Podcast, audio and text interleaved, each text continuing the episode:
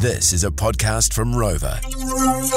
All right, welcome back into the show. Stop the farming tax. That's the petition that has been uh, delivered to Parliament today from Groundswell NZ representatives. One of those, co-founder Bryce McKenzie, joins us now. Bryce, how you doing? Yeah, good. Thanks, Dom. Yeah, excellent. Stop the farming tax. Eh? How many uh, signatures you got on this petition? Well, we ended up with over 100,000. We crossed 100,000 at about 11.50 last night. So I don't know what there's been today, but we've certainly cleared 100,000. So that's absolutely brilliant. Thanks to everybody that signed. Well, that was the aim, wasn't it? I think, wasn't it? 100,000. I thought it was quite lofty at the time. But hey, look at that. The support's there. Yeah, definitely. No, it's been a real eye opener to us I'm uh, absolutely blown away by it. I just hope some politicians have appeared to take some notice of it. Well, that's the key, isn't it? Um, and the numbers would be there, so you would have thought that uh, now that they will have to take some sort of notice of it. Of course, you're in the you're in the submission window that closes this week, so you uh, you snuck in there uh, uh, in the nick of time. Yes, we did. Yeah, the submissions close on Friday, which is tomorrow, of course, and we wanted to get this in before the submissions closed. Uh, we've got a submission uh, tool on our website going as well, and I think it's up to about 7,000 submissions. So we're really thrilled about that. It's an interactive website, so you just go in there and you can change and add to whatever you like in the uh, with the submission tool in there. So it's the excellent website to go into. Gee, someone's going to have a bit of reading to do over the next few weeks, uh, getting, uh, you know, collating all the info that's come out of the submissions, because there must be a heck of a lot from all sources around the country. Yes, there must be, Dom, but you're probably more hopeful than I am that somebody's going to read through it all. I mean, goodness me, the NPS on freshwater had 17,000 submissions and uh, they never listened to any of that and made it worse. And then found out 12 months down the track they had to go in and reverse a heap of the stuff. So, I mean, goodness me, talk about bureaucratic botch ups. Tell me about the uh, impetus behind Stop the Farming Tax, the petition. Exactly what is it that you're petitioning for? Okay, it's really uh, stopping the tax on uh, food production, the emissions tax on food production. That's the key to it all. Is uh, we can't see any point in taxing food production because that's exactly what this is all about. And uh, we need food security going forward, not blimmin' taxing the jolly stuff and putting people out of business. I mean, uh, even by the government's own working out, what, 20% of sheep and beef farms gone, 6% of dairy gone? That's massive and uh, it's certainly going to be a loss in food production. Now, there was a, a bit of talk a while ago that uh, Climate Change Minister James Shaw was going to pop down and uh, have a have a bit of a catch up with you and the and the groundswell team. That uh, doesn't look like it's on the cards anymore, Bryce. What can you tell me about that?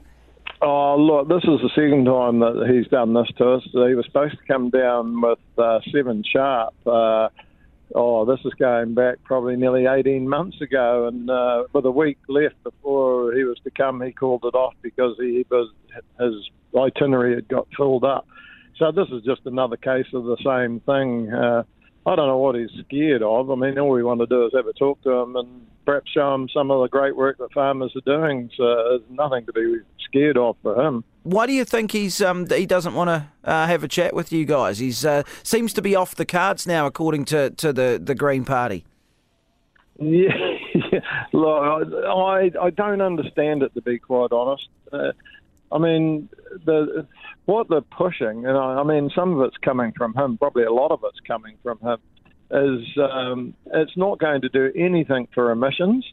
Uh, it's going to make emissions around the world worse, and I think he's worried about us talking to him about that subject because this isn't going to cut down on emissions. It's, there's just no way it is. This production that New Zealand's losing is going to go offshore. It's what's known as leakage. And you know, there's been that many um, studies come out lately uh, on how efficient New Zealand's beef and lamb production is, and also dairy. That it doesn't matter who picks up that production overseas, it's going to be at more emissions. Uh, if this is about uh, climate change and cutting down on emissions, we should definitely be uh, getting some uh, understanding here in New Zealand, and we should not have our food production cut. So effectively, it's probably something like an ideological difference where you're starting at one position, he's starting at another, and really, you know, coming to some sort of uh, arrangement or agreement somewhere along the line uh, might be very, very difficult. However, you would think that that's um, that should be the aim, shouldn't it? So we got you got to meet somewhere in the middle.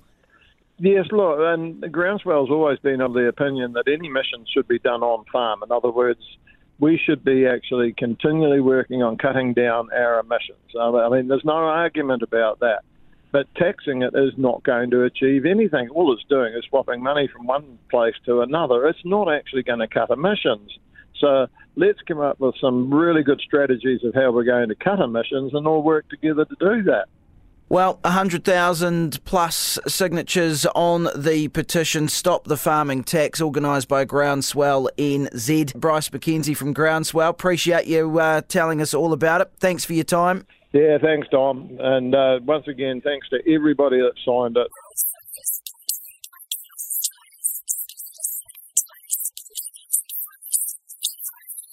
We spoke to Jim Mather earlier in the program about his award winning hams, and uh, I was just reading this on stuff uh, around Christmas hams, and uh, there's a stat from Consumer NZ saying that 90% uh, of Christmas hams are imported.